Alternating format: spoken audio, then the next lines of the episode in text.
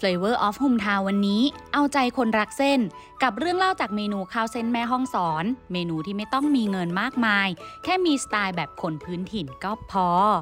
แม่ฮ่องสอนเนี่ยเรากินข้าวเส้นแบบ คนญี่ปุ่นกินอุด้งไม่ต้องใช้เวลามาก จะรีบมาหรือรีบไปก็ฟินกับเมนูนี้ได้หมด เอาขาตั้งลงเดินออกไปนั่งปึ่ง ไม่ต้องพูดอะไรนะข้าวเส้นจะมาวางตรงหน้าคุณปึ่งเขาไม่ใช้ตะเกียบด้วยเขาไม่ใช้ตะเกียบ เขาใช้ช้อนเนี่ยแล้วก็ซดเข้าปากฟูบนี่คือฟาสต์ฟู้ดแห่งแรกของประเทศไทยด้วยซ้ำผมคิดว่าอย่างนั้นนะ ที่เขารีบกินกันเนี่ย เขารีบไปไหนกันคะใช่ไหมถ้าถามว่าพวกเขารีบไปไหนเนี่ย เอองงกันปะทำไมมันต้องกินข้าวเส้นกันเร็วขนาดนั้นวะพบกับเรื่องเล่าจากเมนูข้าวเส้นแม่ห้องสอนของคุณเจมส์ธีรนัยโสถิปินทะ นักเขียนนักผจญภัย และเจ้าของสำนักพิมพ์ชี้ดาบวัย 33 ปี ที่เกิดและมีความสุขวัยเด็กจากจังหวัดแม่ห้องสอน 10 ปี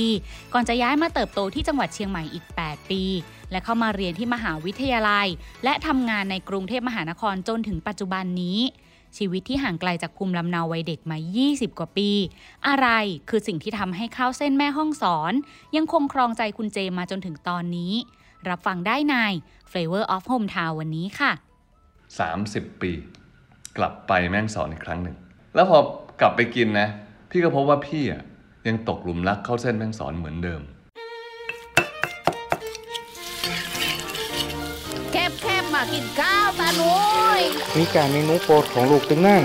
กับเขากำลังหอนๆอยู่ลูกมามามาเออถ้าไม่กลับมาบ้านนี่ไม่ได้กินนะฝีมือแม่เนี่ย Will the world via the voice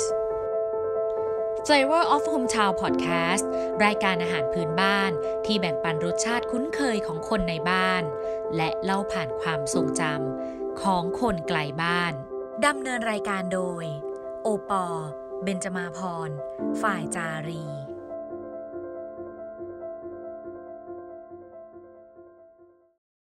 ผมจะพรีเซนต์เมนูนี้เนี่ยผ่าน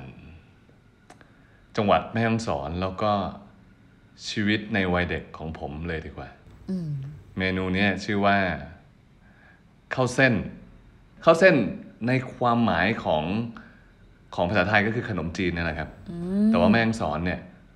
เขากินขนมจีนหรือข้าวเส้นน่ะในในแบบที่ไม่เหมือนที่อื่นเลย ก็คือใส่ปลากระป๋องเข้าไปด้วย รสชาติก็จะมีความเป็นอ่าน้ำเงี้ยวผสมปลากระป๋องแบบนั้นน่ะแล้วก็จะไม่เผ็ด นี่คือนี่คือความพิเศษของมันครับเอแล้วอย่างนี้พอจะอนุมานได้ไหมคะว่า คุณเจมส์ก็คงชอบกินขนมจีนทั่วราชอาณาจักร ยิ่งอยู่ภาคเหนือแบบนี้แล้ว ก็คงจะหนีไม่พ้น ขนมจีนน้ำเงี้ยวนะคะเนี่ย พี่เป็นคนที่ไม่ชอบน้ำเงี้ยวเลยก็ได้ เพราะว่า เพราะว่าเราเข้าใจว่าขนมจีนหรือว่าข้าวเส้นเนี่ยในความหมายหรือความรู้สึกเนี่ยรสชาติมันต้องไม่ใช่แบบน้ำเงี้ยว เพราะว่าพี่โตมากับแม่ฮ่องสอน แล้วประเด็นก็คืออเรากิน เรากินข้าวเส้นในรูปแบบอื่นมาตลอดแล้วเราไม่รู้เลยว่าทั้งประเทศเนี่ยไม่มีใครเขากินแบบนั้นเออจริง ๆ พี่ไม่รู้ว่าที่อื่นน่ะของประเทศเนี่ยเขาไม่ได้กินข้าวเส้นแบบแม่ฮ่องสอน แล้วพี่เกิดที่แม่ฮ่องสอนแต่ตั้งตั้งแต่อยู่ตั้งแต่เกิดใช่ไหมจนถึงสิบขวบใช่ไหมแล้วเราก็จะได้กินข้าวเส้นเนี่ย แบบแบบนี้มาตลอดจนกระทั่งมาถึงวันที่เราโดนย้ายมาเชียงใหม่ แล้วเราไปกินข้าวเส้นแบบเชียงใหม่ ขนมจีนแล้วเราก็ไปแบบความตื่นเต้นมาก แล้วเขาเขาก็อ่าพาเราไปกินแบบน้ำเงี้ยว เราก็แบบนี่อะไรเนี่ย นี่อะไรก็วะเข้าเนี่ยเส้นไง ก็เข้าเส้นไง พี่แบบไม่นี่ผิดกฎหมายไม่ถูกต้อง ไม่ใช่นี่ไม่ใช่ข้าวเส้นแบบที่เรารู้จัก แล้วเชื่อไหมว่า จากที่พี่เป็นคนที่เข้าใจว่าตัวเองอะชอบข้าวเส้นมาตลอดทั้งชีวิตอะ พอย้ายมาเชียงใหม่อ่าปุ๊บพี่พบว่าพี่เกลียดข้าวเส้นมากที่สุดในบรรดาอาหารทั้งโลกนี้ เพราะว่ามันไม่เหมือนข้าวเส้นที่พี่กิน นี่คือสตอรี่ข้าวเส้นแบบแม่งสอนเริ่มเข้าใจอย่างว่า แม่งสอนมันยูนิคมันไม่เหมือนที่อื่นเลย แล้วคนที่มาจากแม่งสอนเนี่ย ก็ไม่รู้ด้วยครับจนกระทั่งเขาโตขึ้นมา เอาละค่ะ เรื่องราวเริ่มสนุกขึ้นมาแล้วคุณเจมเกิดและโตที่จังหวัดแม่ฮ่องสอน กระทั่งอายุ 10 ปีนะคะ ครอบครัวก็ย้ายมาประกอบกิจการอยู่ที่จังหวัดเชียงใหม่ แต่ถึงอย่างนั้นคุณเจมก็ยังเลือกที่จะหยิบเมนูนี้ มาเป็นเมนูที่คิดถึงแล้วก็เล่าให้เราฟังค่ะ ฉะนั้นแล้วนะคะ รสชาติ หน้าตาอาหาร ประสบการณ์ต่างๆ ที่เราจะได้ฟังต่อไปนี้ ล้วนเป็นสิ่งที่เกิดขึ้นในวัยเด็กของคุณเจมค่ะ เรามาทำความรู้จักข้าวเส้นแม่ห้องสอนของเด็กชายเจมให้มากขึ้นกันดีกว่าค่ะ มันก็คือขนมจีน น้ำยาปลากระป๋องเรียกอย่างนี้ได้ไหมคะ พี่ว่ามันควรจะถูกเรียกแบบนั้น แต่ว่าในแม่งสอนไม่มีขนมจีนแบบอื่น จริงๆอาจจะมีแต่ว่าเราไม่เคยไปกิน เพราะว่าคนแม่งสอนเขาไม่ฮิตกันโหเขามีสไตล์ คนแม่งสอนเขามีสไตล์ข้าวเส้นในเชียงใหม่หรือทั้งโลกเนี่ยทั้งทั้งประเทศเนี่ยเวลาคุณไปกินคุณก็ต้องอะนั่ง เข้าไปในร้านนั่งดีๆ นั่งโต๊ะหนึ่งโต๊ะใช่ไหมเออแล้วก็สั่งข้าวเส้นเอาน้ำเงี้ยวน้ำยาเอาอะไรเนี่ย แล้วเขาก็จะมาเสิร์ฟให้ใช่ปะแต่ว่าไม่ครับ แม่ฮ่องสอนเนี่ยเรากินข้าวเส้นแบบ คนญี่ปุ่นกินอุด้งคนที่ฮะเคยเคยเห็นคนญี่ปุ่นกินอุด้งไหมเขาจะกินแบบอะถ้าดูตามหนังตามการ์ตูนเนี่ยเขาจะเดินไปที่ร้านอุด้งซึ่งร้านอุด้งเนี่ยบางร้านอ่าไม่มีแม้กระทั่งที่นั่งนะครับ คุณไปนั่งตรงไปตรงนั้นแล้วคุณไม่ต้องสั่งเลย เดี๋ยวคนทำเขาจะมาวางให้เองเขารู้เลยเขาไม่รู้หรอกมันมีอยู่เมนูเดียวให้คุณกินแล้วคุณก็สูดเข้าไปก็คือ ชามตั้งใช่ไหมแล้วคุณก็ สูดเข้าปากมันไปปื๊ดเดียว ปื๊ดเดียวคือจบอิ่มคุณเดินต่อ ไปใช้ชีวิตของคุณของคุณต่อ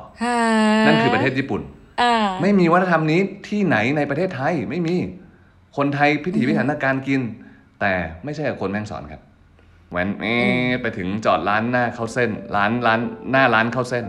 ปึ่งค่ะเอาขาตั้งลงเดินออกไปนั่งปึ่ง ไม่ต้องพูดอะไรนะข้าวเส้นจะมาวางตรงหน้าคุณ ปึ่งเขาไม่ใช้ตะเกียบด้วยเขาไม่ใช้ตะเกียบ เขาใช้ช้อนเนี่ยแล้วก็ซดเข้าปากฟูบแล้วคุณก็ไปใช้ชีวิตของคุณต่อ จบ นี่คือวัฒนธรรมการกินข้าวเส้นของแม่งสอน นี่คือฟาสต์ฟู้ดแห่งแรกของประเทศไทยด้วยซ้ำผมคิดว่าอย่างนั้นนะ มันคือฟาสต์ฟู้ดจริง ๆ พาแฟนผมไปเนาะเขาไม่เคยกินมาก่อนอืมเขาเขาตื่นเต้นกับว่าทำมากเลย แต่ว่าเขาไม่ชอบ เอา เพราะว่าพอเราบอกว่านี่คือขนมจีน คนก็จะติดภาพขนมจีน แบบที่เขาเคยกินมาทั้งอ่าชีวิตถูกต้องไหมแล้วพอเขาได้ไปกินเขาขนมจีนแบบแม่งสอนเนี่ยค่ะมันไม่เหมือนแบบที่เขาคิดไว้มันก็แบบโอ้โหอะไรเนี่ยเหมือนกินปลากระป๋องนั่นแหละอืม นี่แหละนะคะ อาหารพื้นถิ่นในความทรงจำของทุกๆ คน ก็คงมีประสบการณ์ที่แตกต่างกันไปจริง ๆ ค่ะ แต่เรื่องที่ปอแอบเออยู่ในใจเนี่ยก็คือ culture ความเป็นฟาสต์ฟู้ดนะคะ เพราะว่าพอเราพูดคำว่าแม่ห้องสอนขึ้นมาแล้วเนี่ยปอก็นึกถึงเมืองที่เต็มไปด้วยภูเขา วิถีชีวิตชุมชนง่าย ๆ ไม่เร่งรีบ หรือที่เราๆนะคะเรียกกันว่า slow life ค่ะ เลยอยากรู้ว่าในความเป็นจริงแล้ว วิถีชีวิตของคนอำเภอเมืองแม่ห้องสอนเขามีความเร่งรีบกันตั้งแต่ 30 ปีที่แล้วเลยไหมคะ หรือว่าเพราะเหตุผลอะไรทำไมเหตุการณ์ณร้านข้าวเส้นแต่ละที่ ทุกคนถึงรีบกินให้เสร็จ และแยกย้ายกันออกไปใช้ชีวิตเลยคำว่า slow life เนี่ยเราใช้กับจังหวัดเชียงใหม่ แม่ฮ่องสอนเนี่ยเราเรียกว่าเมืองที่ไร้การเวลาไปเลยดีกว่าเฮ้ยเอ้ยมันขนาดนั้นมันขนาดนั้น มันเป็นเมืองเล็ก ๆ กลางหุบเขาครับหุบเขานี่หุบเขาจริงๆนะแทบจะไม่มีพื้นที่ที่แบบเป็นพื้นที่ราบอะแต่ว่ามีอยู่นิดนึงก็คือเป็นส่วนที่เอามาทำสนามบินเอาเป็นอ่าพื้นที่ แล้วทั้งเมืองก็จะเป็นฮิลเขาเป็นเป็นฮิลเป็นเป็นแบบคลื่นเนาะแล้วความพิเศษของแม่ฮ่องสอนคือทุกคนเนี่ยจะ ถ้าไม่รู้จักกันก็ก็น่าจะเคยกันเคยเห็นกันมาอย่างน้อยครั้งสองครั้งแน่นอน อืมอืมก็คือเป็นเมืองที่โอ้เหมือนเหมือนทุกคนอยู่กันเป็นครอบครัว ฉะนั้นเนี่ยถ้าถามว่าพวกเขารีบไปไหนเนี่ย เอองงกันวะทำไมมันต้องกินข้าวเส้นกันเร็วขนาดนั้นวะผมคิดว่า ผมไม่รู้หรอก แต่จริงๆแล้วผมคิดว่า จริงๆแล้วเขาไม่ได้รีบหรอกเพียงแต่ว่า มันเป็นเมืองที่ง่าย ง่ายดายทุกอย่างทำอะไรก็ทำไปเลยอยากทำอะไรก็ทำอยากไปไหนก็ไป แต่ว่านั่นแหละทุกคนก็มีครอบครัวเขาก็อาจจะกลับไปเลี้ยงลูกกลับไปอยู่บ้านนู่นนี่ เพราะว่าหนึ่งอย่างเกี่ยวกับแม่ฮ่องสอนก็คือ มันเป็นเมืองที่เศรษฐกิจเนี่ยอยู่ภายในเมืองนะครับ แล้วคนในเมืองด้วยความที่รายได้น้อยอยู่แล้วเนาะเงินเนี่ยก็จะถูกเวียนไปด้วยการการทำงานในเมือง ฉะนั้นเนี่ยจริงๆแล้วทุกคนเนี่ยก็ก็มีงานมีสิ่งที่ต้องทำกันตลอด ผมคิดว่าอาจจะเป็นเหตุผลนั้น แม่ห้องสอนเนี่ยจะเรียกขนมจีนว่าข้าวเส้น อันเนี้ยคือทั้งจังหวัดเลยไหมคะโอ้ไม่แน่ใจเลยอะต้องต้องบอกงี้ เพราะว่าแม่ฮ่องสอนเป็นเมืองที่ใช้สามภาษาโอ้ทีนี้เล่าถึงแบ็กกราวน์ของแม่ฮ่องสอนเลยแม่ฮ่องสอนจริงแล้วอะถ้าในอดีตเนี่ยเป็นเมืองที่อยู่ในวัฒนธรรมของเออไทยใหญ่พม่าทั้งหมดเลย ฉะนั้นเนี่ยคนพื้นถิ่นของแม่ฮ่องสอนจริง ๆ แล้วอะ เป็นคนไทยใหญ่ คนไทยใหญ่ก็จะมีภาษาคล้ายๆไทยนั่นแหละแต่ก็ไม่ใช่ไทยซะทีเดียวก็จะมีคำหลาย ๆคำซึ่งเป็นคำส่วนใหญ่แหละที่ไม่เหมือนภาษาไทยเลย แล้วในขณะเดียวกันก็ไม่เหมือนคำเมืองด้วยคำเมืองเนี่ยเป็นภาษาล้านนาซึ่งแม่งสอนเนี่ยอยู่ภาคเหนืออยู่ฝั่งที่ติดติดกับพม่ามีชนชาวไทยใหญ่อยู่อ่าแล้วก็มีคนที่มาจากกรุงเทพ หนีเข้าไปอยู่ เต็มไปหมดฉะนั้นเนี่ยแม่ฮ่องสอนเป็นเมืองที่แปลกสุดๆไปเลย เพราะว่าเพื่อนบางคนจะพูดไทยใหญ่เลย เพื่อนบางคนจะพูดเมืองเมืองแบบกำกำเมืองแบบเชียงใหม่อะค่ะและส่วนใหญ่พูดภาษาไทยแบบกรุงเทพแบงคอกเกียนแปลกไหมโอ้ my god มันคือเมืองเดียวในภาคเหนือที่คนเขาเรียกว่าอะไร พื้น จำนวนประชากรโดยเปอร์เซ็นต์น่ะทั้งหมดอะพูดภาษาไทยที่เป็นคำไทยแบบกรุงเทพอะชัดกว่าคนภาคเหนือทั้งทั้งภาคนี่คือนี่คือความพิเศษของมัน ฉะนั้นเนี่ยคำว่าข้าวเส้นเนี่ยคิดว่าน่าจะต้องมีคำพูดกลางก็คือข้าวเส้นนั่นแหละ ซึ่งข้าวเส้นจริงๆแล้วมันคือภาษาเหนือครับข้าวเส้น ในภาษาไทยเรียกว่าขนมจีนถูกต้องไหมอ่าค่ะในภาษาไทยใหญ่เรียกว่าอะไรไม่รู้ เออเรียกว่าอะไรไม่อะไรไม่รู้พี่พี่ไม่มีข้อมูลตรงนี้ อืม ไม่เกินจริงจากที่คุณเจมส์เล่าเลยค่ะว่า ประชากรที่นี่เนี่ยน้อยมากแล้วก็รู้จักกันหมด เพราะที่แม่ห้องสอนนะคะ นับว่ามีประชากรน้อยที่สุดเป็นอันดับ 5 ของประเทศค่ะ จากฐานทะเบียนราษฎรสำนักทะเบียนกลาง กรมการปกครองกระทรวงมหาดไทยนะคะ ปี 2563 ประชากรจังหวัดแม่ห้องสอนมีเพียง 247,771 คนค่ะ ในขณะที่มีพื้นที่มากเป็นอันดับ 8 ของประเทศ แต่มีความหลากหลายทางวัฒนธรรมเนี่ยสูงไม่แพ้ที่ไหนเลยนะคะ เนื่องจากเป็นจังหวัดที่ทางฝั่งตะวันตกอยู่ติดกับประเทศเมียนมาทางฝั่งตะวันออกอยู่ติดกับจังหวัดเชียงใหม่ และทางใต้นะคะ อยู่ติดกับจังหวัดตาก ฐานประชากรดั้งเดิมของที่นี่ส่วนมาก จึงเป็นชาวไทยใหญ่ และคนจากหลากหลายจังหวัดนะคะ ไปตั้งรกราก จึงมีทั้งภาษาไทยใหญ่ และภาษาไทยกลางที่ใช้กันมากค่ะ รวมถึงมีบางศัพท์เฉพาะนะคะ ที่ได้รับอิทธิพลมาจากคำพื้นเมืองภาษาเหนือ เมนูขนมจีนน้ำยาปลากระป๋องนี้ อาจเกิดจากการประยุกต์ของแม่ค้าประจำถิ่น เมนูที่หน้าตาคล้ายกันกับขนมจีนน้ำเงี้ยวของจังหวัดอื่น ๆ ที่รายล้อม จึงเปิดประสบการณ์ และตีตลาดประชาชนที่เกิดและเติบโตมาในยุคนั้น ขึ้นมาในชื่อว่า ข้าวเส้นแม่ห้องสอนค่ะ แล้วทุกๆร้านที่ขายข้าวเส้นเนี่ยก็จะต้องเป็นน้ำยานี้เสมอเลยไหมคะ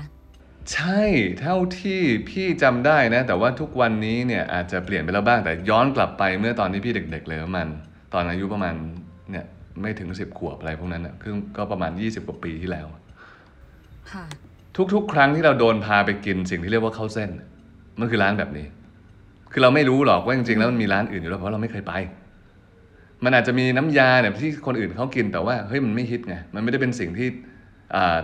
แม่ห้องสอน people เนี่ยเขาเขากินกัน ฉะนั้นเนี่ยทุกๆ ครั้งที่เราไปกินข้าวเส้นเนี่ยเราก็จะไปกินแบบว่าทำกินอุด้งแว้นมอไซค์ไปแม่เลิกเรียนแว้นมอไซค์ไปแม่ก่อนกลับบ้านอืมแวะกินข้าวเส้น เอาขาตั้งลงเดินเข้าไปนั่งเปิดข้าวเส้นมาเปิดสูตรเข้าไปฟูดกลับบ้านนอนนี่นี่นี่คือชีวิตของคนแม่งสอนกินข้าวเส้น ฉะนั้นเนี่ยการกินข้าวเส้นก็เหมือนจะเป็นการจัดการลูกๆได้ดีที่สุดสำหรับ พ่อแม่ในสมัยนั้น เพราะว่ามันเร็วอ่าแล้วประเด็นนั้นคือถูกถูกมาก ถ้าจำไม่ผิดมันคือ 20 บาทอ่าย้อนกลับไปสมัยนู้นนะมัน 5 บาทห้าบาท ใช่ในขณะที่อย่างอื่นมันประมาณ 15 20 หรืออะไรประมาณเนี้ยแต่ว่าข้าวเส้น 5 บาท ยิงพ่อแม่พี่นี่เขามีปัญหาทางการเงิน การอยู่แม่งสอน การมีข้าวเส้น 5 บาทเนี่ยช่วยช่วยเยอะช่วยได้เยอะมาก อืมร้านที่กินประจำอะค่ะ เขามีแบบ ร้านที่นิยมกันไหมอย่างทุกๆทที่มันก็จะมีผัดไทยต้องร้านนี้ น้ำเงี้ยวต้องร้านนี้ข้าวซอยร้านนี้อะไรเงี้ยอยากจะบอกอย่างหนึ่งว่า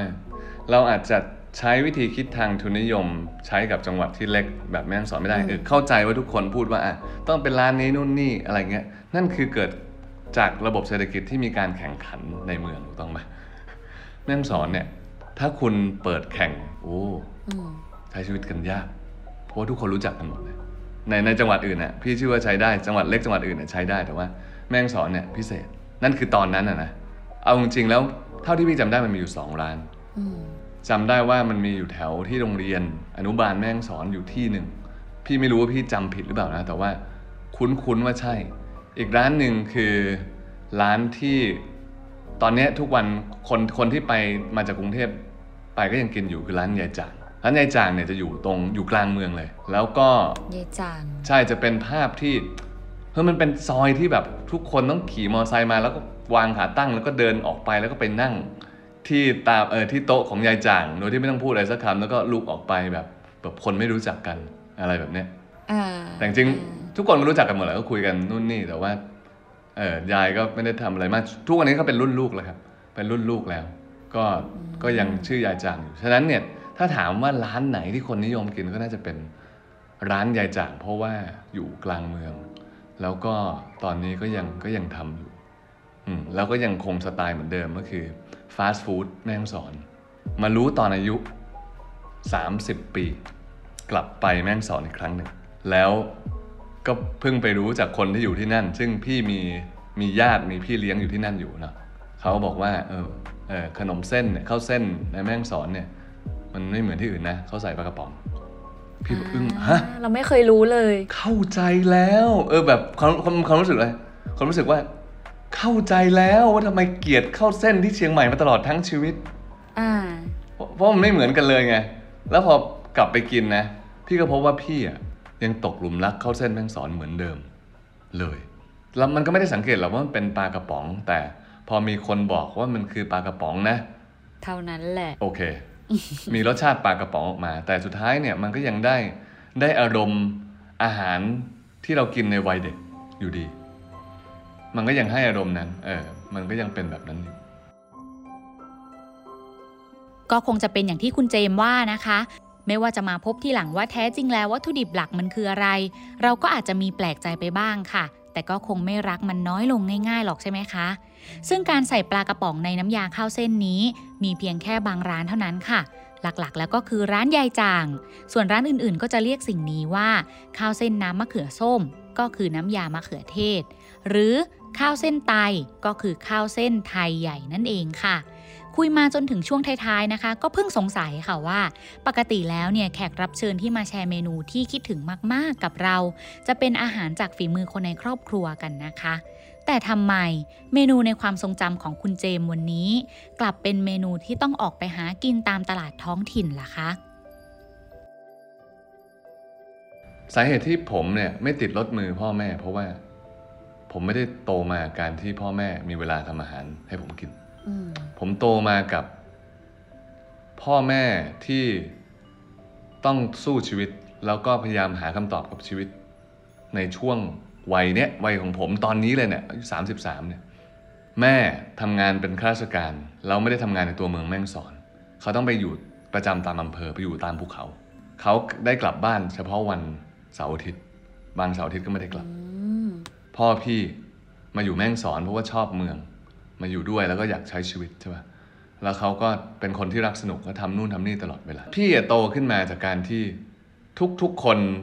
ในละแวกบ้านอะดูแล บางวันก็ไปกินข้าวบ้านนี้ไปบางวันก็ไปกินอยู่บ้านนี้ เออ ถ้าหายไม่ต้องห่วงนะ ต้องไปอยู่ไหนที่ไหนสักบ้านนึงนี่แหละเป็นแบบนั้นจริง ๆ ฉะนั้นเนี่ย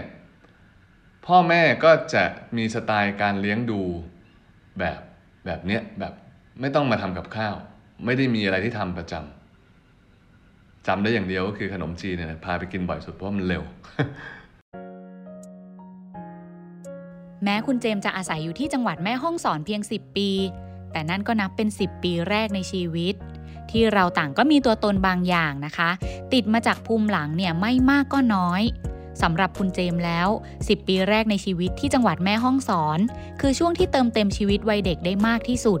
เสมือนเป็นดิน เป็นกระถาง และแสงแดด ที่บ่มเพาะให้เขาอย่างรากมาเป็นเจมชี้ดาบจนถึงวันนี้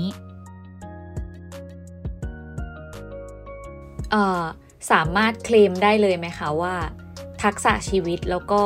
นิสัยที่แบบกล้าผจญภัยเนี่ยมันถูกสร้างมาตั้งแต่ 10 ปีแรกในชีวิตที่แม่ห้องสอน เคลมได้เลยครับ ยิ่งตอนเนี้ยพี่เป็นนักเขียนใช่ไหมแล้วพี่เขียนหนังสืออืมโอ้ภาพมันเห็นชัดเลยว่า เราที่เราเคยประจนภัยในเด็ก ๆ เราเคยทำในสิ่งที่คนในจังหวัดอื่นไม่ทำเราจะมีความกล้ามากกว่าคนอื่น เราจะสามารถเห็นความใจดีของผู้คนได้ จากการที่เราแค่มองตาหรือสัมผัส เราก็รู้แล้วว่าว่ามันอาจจะมีมันจะมีสิ่งนี้เกิดขึ้นมันจะมีสิ่งนี้เกิดขึ้นได้ มันเหมือนกับว่าการที่เราเติบโตมามาในจังหวัดแบบนั้นเนี่ยหนึ่งนอกจากเรามีความกล้าใช่ไหมสองอะเรารู้ว่า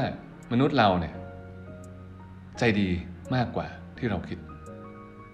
พี่เพิ่งมาเจอคนที่ ใจร้ายนิสัยไม่ดีเห็นกับตัวก็ตอนอยู่กรุงเทพนี่แหละ เออเราเราเจอแต่เราเข้าใจได้นะ เพราะว่าชีวิตกรุงเทพมันยากครับ แล้วมันมาบรรจบตรงที่ว่า วันที่พี่ซ้อนมอไซค์คนไม่รู้จักผ่านทวีปอเมริกา ในในหนังสือหนึ่งหนังสือที่พี่เขียน มันพบว่าความรู้สึกของเราอะมันเชื่อมโยงกับเราตอนเด็กได้เลย มันเป็นความรู้สึกคล้ายกัน แบบนั้น เพียงแต่ว่า สิ่งที่เผชิญอาจจะดูหนักหนาสาหัสกว่าแต่เรื่องของความกล้าข้างใน มันใช้ขีดจำกัดความกล้าไม่ต่างจากตอนเด็กเลยอืมพี่พี่เชื่อมโยงมันได้ขนาดนี้เลยครับจากเรื่องทักษะชีวิตหรือว่า นิสัยส่วนตัวเนาะที่เหมือนจะชอบ explore กับกับการทดลองทำนู่นทำนี่อย่างเงี้ยค่ะ มันเป็นอย่างนั้นในเซนส์เดียวกันกับด้านอาหารไหมแบบว่า เฮ้ย อันนี้น่าลอง อยากลองกินอันนี้ อยากลองกินอะไรแปลกใหม่อยู่ตลอดอะไรเงี้ยเป็นเป็นแบบนั้นไหมคะเป็นครับ เป็นเป็นเลย แล้วก็อืมคือมันไม่ได้อาจจะไม่ได้มาเกิดจากการที่เราชอบกินมากๆอะแต่มันเกิดจากการที่แบบเราเราอยากจะเข้าใจความรู้สึกของคนที่อยู่แต่ละพื้นที่ทำให้เราเนี่ยกินทุกอย่างที่เราโดนนำเสนอมา สมมุติว่าผมไปใต้อย่างเงี้ยมีบรรยายที่ใต้ไปยะลาอืม ผมจะไม่เคยกลับยะลาจากประเทศไทยเลยสักครั้งเดียว เพราะผมเนี่ยจะต้องเดินทางไป ไปมาเลเซียไปปีนัง เพื่อกินอาหารมาเลยก่อน เพราะมันคือการกินมันคือโอ้โหบรรยากาศ ไปแล้วก็แบบไปไปกินไปไปดูว่าทำไปใช้ชีวิตมันแบบโอ้รู้สึกฟิน รู้สึกรู้สึกโอ้ดีมากๆสมมุติว่ามีข้าวเส้นแม่ห้องสอนเนี่ย ขายอยู่ที่กรุงเทพ เป็นร้านติดแอร์ มันยังจะรู้สึกดีเท่ากันกับการตั้งขาตั้งปึ้ง แล้วก็เดินเข้าไปนั่งโดยที่ไม่พูดอะไรอยู่ไหม ถ้ามันมีนะ ผมว่าอาจจะไปกินอยู่สักวันหนึ่ง เพื่อจะอ่าสมมติเนี่ยมีแม่งสอนมีร้านหนึ่งร้านยายจางร้านยายจางยายจางเนี่ยมาเปิดสาขา ได้รับการระดมทุนจากตลาดหลักทรัพย์ของประเทศไทย กระจายสาขาทั่วประเทศเปิด ร้านยายจางติดแอร์เป็นขนมเส้นปลากระป๋อง สูตรต้นตำรับจากอ่าแม่ฮ่องสอน ผมจะไปกินอยู่หนึ่งวันหนึ่งวันแต่การที่ผมจะไปกินในกรุงเทพเนี่ย ผมต้องขับรถไป เจอความร้อนของกรุงเทพ เจอรถติดแบบไปถึงร้านยายจ่างปุ๊บ จอดหาที่จอดรถไม่เจอ ไม่มีที่จอดรถวนอยู่ประมาณสามสี่นาทีปุ๊บไม่มีจอดข้างถนนก็ได้อะเดินเข้าร้านไป สั่งข้าวเส้น แล้วผมก็เอา มันลงมาที่หน้านะ ก็ต้องสั่งใช่ไหม ผมก็ซดเข้าไป ผมจะพบว่ามันคือขนมจีนกับปลากระป๋องแค่นั้นแหละ ผมคงไม่รู้สึกว่ามันพิเศษ จริง ๆ นะ ผมอันนี้คือเท่าที่ผมจินตนาการดูนะ มันอาหารที่มันผูกพันกับเราในชีวิต ผมคิดว่ามันมีอะไรมากกว่ารสชาติมากเลย มันผมมันหลายอย่าง บางทีเรากินของแบบเดียวกันในที่ที่มัน ไม่เหมือนกัน มันก็ให้ความรู้สึกความรู้สึกหรือความอร่อยก็แตกต่างกันแล้วถูกต้องปะคุณเคยกินข้าวในของที่อร่อยที่สุดในวันที่อิ่มที่สุดกับวันที่หิวที่สุดไหมมันคนละแบบ ฉะนั้นเนี่ยถ้าพูดถึงความอร่อยเนี่ย ผมไม่รู้จะเป็นการสรุปได้หรือเปล่าสำหรับผมนะ มันคือเรื่องราวมากกว่า มันคือเรื่องราวมันมันคือสิ่งที่ผูกพันกับความทรงจำ ของเรา อืม แล้วนั่นคือคำว่าอร่อยของผม